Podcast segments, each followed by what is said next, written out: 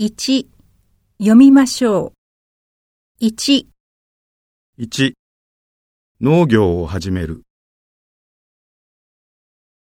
2この辺りには農家が多い。3漁業が行われている4ラジオを制作した。5米から酒を作る。6ビルの建設を進める。7プリンターを設置した。8外国語学部を新設した。9農産物を輸送する10友達を信用する。11父は商社に勤めている。12金融に関する本を読む。13トマトはビタミンを多く含む。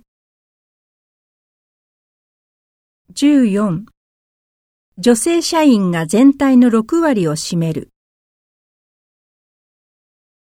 15日本の未来を占う16取引が成立する。17成果が上がる18子供の成長が楽しみだ。19この本は22課からなる。20鉄道運輸機構が設立された。21臓器を移植する。22移動する時間を含める。23家族でアメリカに移った。24本社を東京に移す。